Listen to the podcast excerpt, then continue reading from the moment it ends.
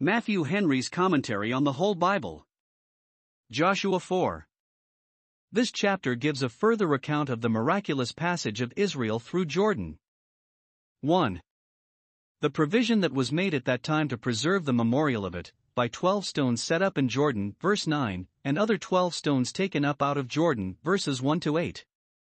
2. The march of the people through Jordan's channel, the two tribes first, then all the people, and the priests that bore the ark last, verses 10 to 14. 3.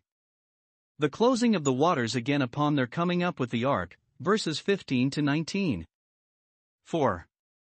The erecting of the monument in Gilgal, to preserve the remembrance of this work of wonder to posterity, verse 20 to 24. The passage over the Jordan, 1451 BC.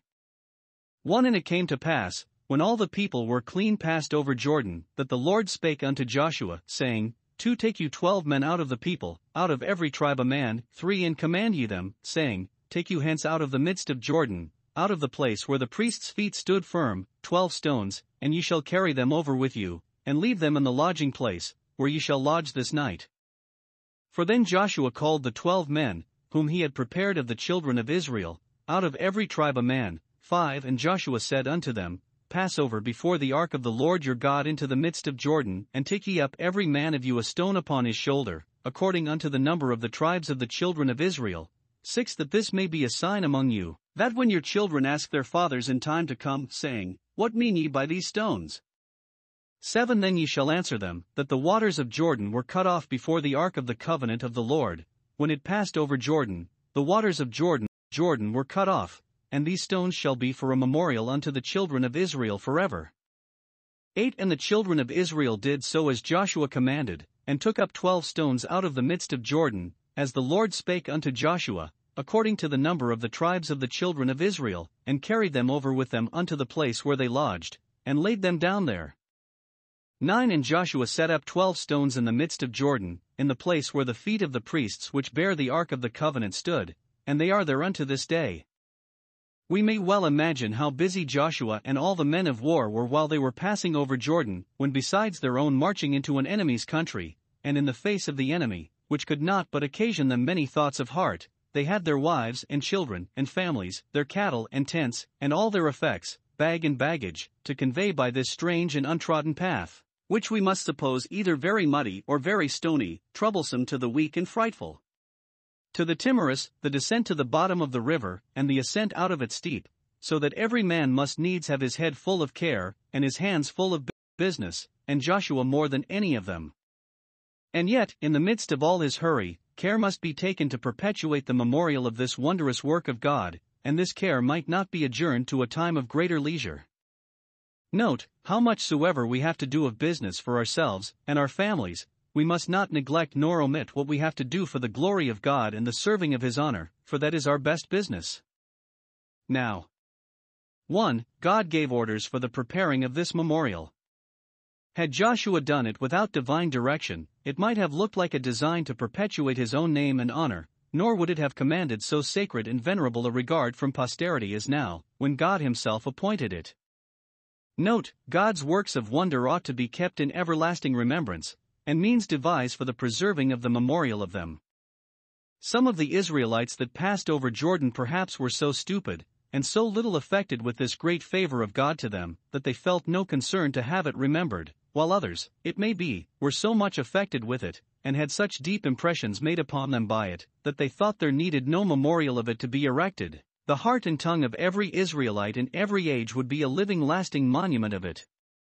But God, knowing their frame, and how apt they had been soon to forget his works, ordered an expedient for the keeping of this in remembrance to all generations, that those who could not, or would not, read the record of it in the sacred history, might come to the knowledge of it by the monument set up in remembrance of it, of which the common tradition of the country would be an explication. It would likewise serve to corroborate the proof of the matter of fact, and would remain a standing evidence of it to those who in after ages might question the truth of it. A monument is to be erected, and 1. Joshua, as chief captain, must five direction about it. Verse 1 When all the people had clean passed over Jordan, not even the feeble, that were the hindmost of them, left behind, so that God had done his work completely, and every Israelite got safe into Canaan, then God spoke unto Joshua to provide materials for this monument. It is the pious conjecture of the learned Bishop Patrick that Joshua had gone into some place of retirement to return thanks immediately for this wonderful mercy, and then God met him, and spoke thus to him. Or, perhaps, it was by Eleazar the priest that God gave these and other instructions to Joshua, for, though he is not mentioned here, yet, when Joshua was ordained by the imposition of hands to this great trust, God appointed that Eleazar should ask counsel for him after the judgment of Urim, and at his word Joshua and all the children of Israel must go out and come in. Numbers 27 verse 21. 2. One man out of each tribe, and he a chosen man, must be employed to prepare materials for this monument, that each tribe might have the story told them by one of themselves, and each tribe might contribute something to the glory of God thereby. Verses 2 and 4 Out of every tribe a man. Not the Levites only, but every Israelite must, in his place, help to make known to the sons of men God's mighty acts. Psalm 145 verse 12. The two tribes, though seated already in their possession, yet, sharing in the mercy, must lend a hand to the memorial of it. 3. The stones that must be set up for this memorial are ordered to be taken out of the midst of the channel, where, probably, there lay abundance of great stones, and as near as might be from the very place where the priests stood with the ark, verses 3 and 5.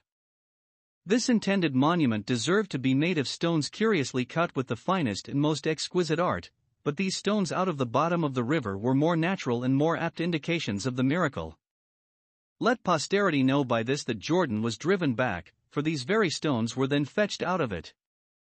In the institution of signs, God always chose that which was most proper and significant, rather than that which is pompous or curious, for God hath chosen the foolish things of the world. These twelve men, after they got over Jordan, must be sent back to the place where the ark stood, being permitted to come near it, which others might not, for this service, pass over before the ark, verse 5, that is, into the presence of the ark, which now stands in the midst of Jordan, and thence fetch these stones. 4. The use of these stones is here appointed for a sign, verse 6, a memorial, verse 7. They would give occasion to the children to ask their parents in time to come, how came these stones hither? Probably the land about not being stony, and then the parents would inform them, as they themselves had been informed, that in this place Jordan was divided by the almighty power of God, to give Israel passage into Canaan, as Joshua enlarges on this head, verse 22, etc. 2. According to these orders, the thing was done. 1. Twelve stones were taken up out of the midst of Jordan, and carried in the sight of the people to the place where they had their headquarters that night. Verse 8. It is probable that the stones they took were as big as they could well carry, and as near as might be of a size and shape. But whether they went away with them immediately to the place, of whether they stayed to attend the ark, and kept pace with the solemn procession of that, to grace its triumphant entry into Canaan, is not certain. By these stones which they were ordered to take up, God did, as it were, give them livery and seisin of this good land. It is all their own, let them enter and take possession. Therefore, what these twelve did the children of Israel are said to do, verse 8, because they were the representatives of their respective tribes. In allusion to this, we may observe that when the Lord Jesus, our Joshua, having overcome the sharpness of death and dried up that Jordan, had opened the kingdom of heaven to all believers, he appointed his twelve apostles according to the number of the tribes of Israel, by the memorial of the gospel to transmit the knowledge of this to remote places and future ages. 2.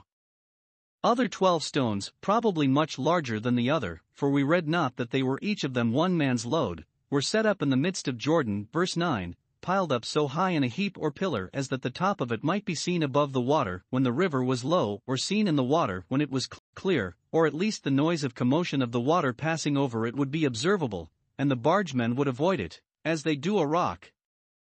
Some way or other, it is likely, it was discernible, so as to notify the very place where the ark stood, and to serve for a duplicate to the other monument, which was to set up on dry land in Gilgal, for the confirming of its testimony and the preserving of its tradition. The sign being doubled, no doubt the thing was certain. 10 For the priests which bear the ark stood in the midst of Jordan, until everything was finished that the Lord commanded Joshua to speak unto the people, according to all that Moses commanded Joshua, and the people hasted and passed over. 11 And it came to pass, when all the people were clean passed over, that the ark of the Lord passed over, and the priests, in the presence of the people. Twelve and the children of Reuben, and the children of Gad, and half the tribe of Manasseh, passed over armed before the children of Israel, as Moses spake unto them. Thirteen about forty thousand prepared for war passed over before the Lord unto battle, to the plains of Jericho. 14 On that day the Lord magnified Joshua in the sight of all Israel, and they feared him, as they feared Moses, all the days of his life. 15 And the Lord spake unto Joshua, saying, 16 Command the priests that bear the ark of the testimony, that they come up out of Jordan.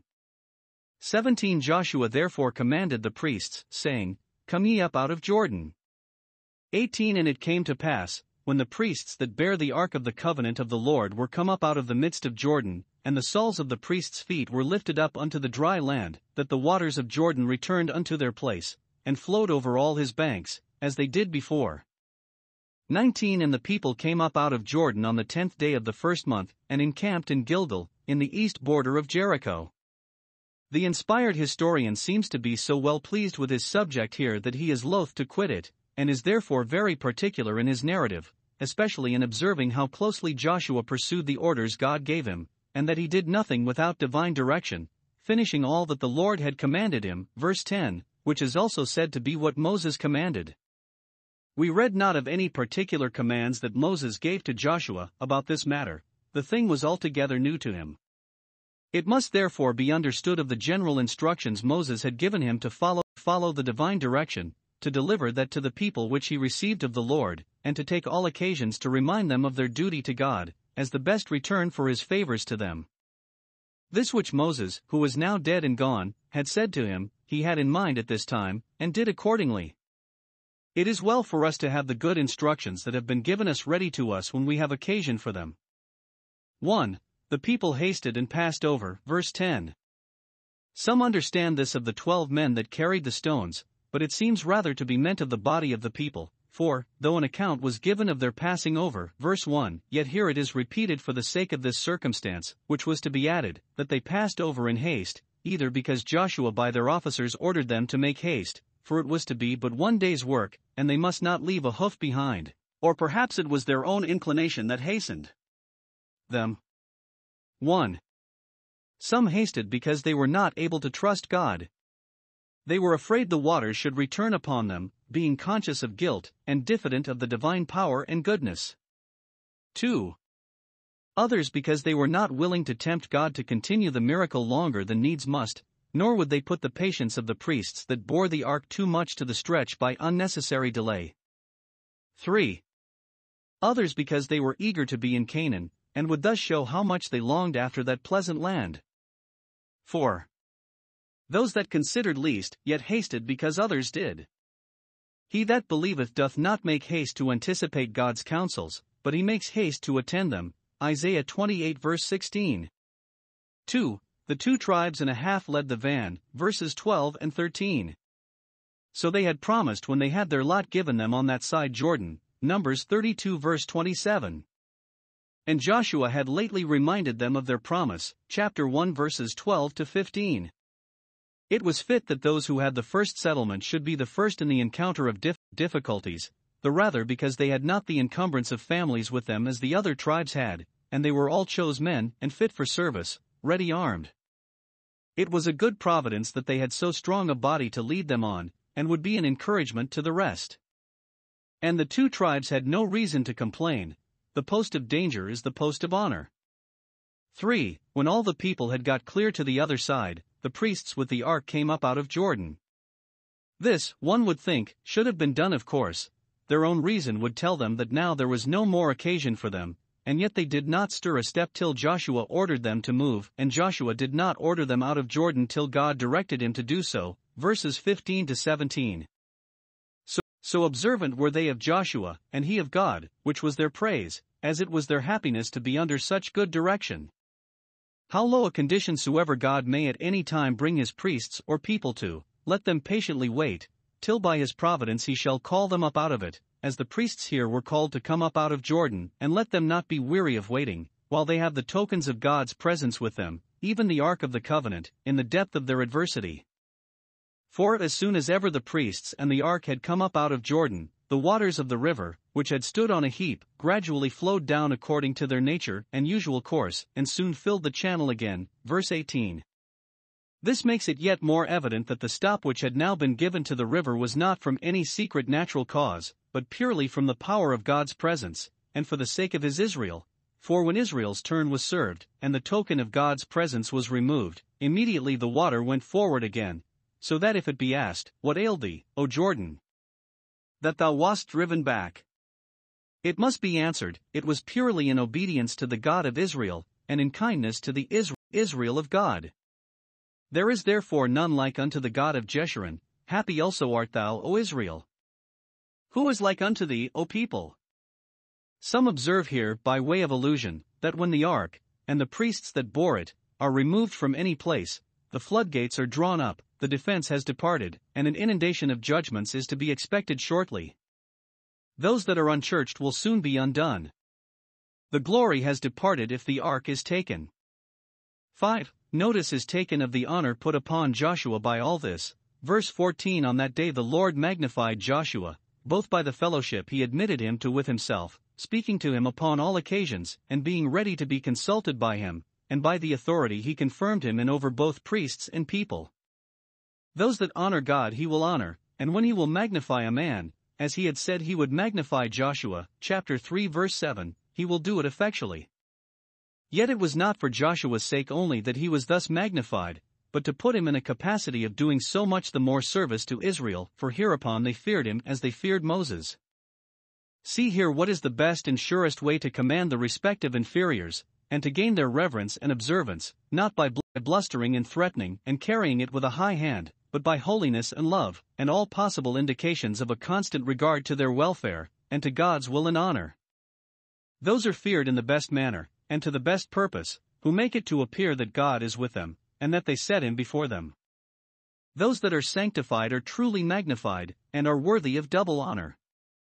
Favorites of heaven should be looked on with awe. 6. An account is kept of the time of this great event. Verse 19 It was on the tenth day of the first month, just forty years since they came out of Egypt, wanting five days. God had said in his wrath that they should wander forty years in the wilderness, but, to make up that forty, we must take in the first year, which was then past, and had been a year of triumph in their deliverance out of Egypt, and this last, which had been a year of triumph likewise on the other side Jordan, so that all the forty were not years of sorrow, and at last he brought them into Canaan five days before the forty years were ended, to show how little pleasure God takes in punishing, how swift he is to show mercy, and that for the elect's sake the days of trouble are shortened. Matthew 24 verse 22. God ordered it so that they should enter Canaan four days before the annual solemnity of the Passover, and on the very day when the preparation for it was to begin, Exodus 12 verse 3, because he would have their entrance into Canaan graced and sanctified with that religious feast, and would have them then to be reminded of their deliverance out of Egypt, that, comparing them together, God might be glorified as the Alpha and Omega of their bliss. Twenty in those twelve stones, which they took out of Jordan, did Joshua pitch in Gilgal. Twenty one And he spake unto the children of Israel, saying, When your children shall ask their fathers in time to come, saying, What mean these stones? Twenty two Then ye shall let your children know, saying, Israel came over this Jordan on dry land. 23 For the Lord your God dried up the waters of Jordan from before you, until ye were passed over, as the Lord your God did to the Red Sea, which he dried up from before us, until we were gone over. 24 That all the people of the earth might know the hand of the Lord, that it is mighty, that ye might fear the Lord your God forever. The twelve stones which were laid down in Gilgal, verse 8, are here set up either one upon another, yet so as that they might be distinctly counted, or one by another in rows, for after they were fixed they are not called a heap of stones, but these stones. 1. It is here taken for granted that posterity would inquire into the meaning of them, supposing them intended for a memorial. Your children shall ask their fathers, for who else should they ask? What mean these stones? Notes Those that will be wise when they are old must be inquisitive when they are young. Our Lord Jesus, though he had in himself the fullness of knowledge, has by his example taught children and young people to hear and ask questions. Luke 2 verse 46. Perhaps when John was baptizing in Jordan at Bethabara, the house of passage, where the people passed over, he pointed at these very stones, while saying, Matthew 3 verse 9, God is able of these stones, which were at first set up by the twelve tribes, to raise up children unto Abraham. The stones being the memorial of the miracle, the children's question gave occasion for the improvement of it. But our Savior says, Luke 10 verse 40, if the children should hold their peace, the stones would immediately cry out, for one way or other the Lord will be glorified in his works of wonder. 2. 2. The parents are here directed what answer to give to this inquiry. Verse 22 You shall let your children know that which you have yourselves learned from the written word and from your fathers. Note, it is the duty of parents to acquaint their children betimes with the word and works of God, that they may be trained up in the way they should go. 1. They must let their children know that Jordan was driven back before Israel, who went through it upon dry land, and that this was the very place where they passed over. They saw how deep and strong a stream Jordan now was, but the divine power put a stop to it, even when it overflowed all its banks, and this for you, that live so long after. Note, God's mercies to our ancestors were mercies to us, and we should take all occasions to revive the remembrance of the great things God did for our fathers in the days of old. The place thus marked would be a memorandum to them Israel came over this Jordan. A local memory would be of use to them, and the sight of the place remind them of that which was done there, and not only the inhabitants of that country, but strangers and travelers, would look upon these stones and receive instruction. Many, upon the sight of the stones, would go to their Bibles, and there read the history of this wondrous work, and some perhaps, upon reading the history, though living at a distance, would have the curiosity to go and see the stones. 2. They must take that occasion to tell their children of the drying up of the, the Red Sea forty years before, as the Lord your God did to the Red Sea. Note 1. It greatly magnifies later mercies to compare them with former mercies, for, by making the comparison, it appears that God is the same yesterday, today, and forever. 2. Later mercies should bring to remembrance former mercies, and revive our thankfulness for them. 3. They must put them in the way of making a good use of these works of wonder, the knowledge whereof was thus carefully transmitted to them. Verse 24. 1. The power of God was hereby magnified. All the world was or might be convinced that the hand of the Lord is mighty, that nothing is too hard for God to do, nor can any power, no, not that of nature itself, obstruct what God will effect. The deliverances of God's people are instructions to all people, and fair warnings not to contend with omnipotence. 2. The people of God were engaged and encouraged to persevere in His service that you might fear the Lord your God, and consequently do your duty to Him, and this forever, or all days, margin, every day, all the days of your lives, and your seed throughout your generations. The remembrance of this wonderful work should effectually restrain them from the worship of other gods, and constrain them to abide and abound in the service of their own God. Note, in all the instructions and informations parents give their children, they should have this chiefly in their eye to teach and engage them to fear God forever. Serious godliness is the best learning.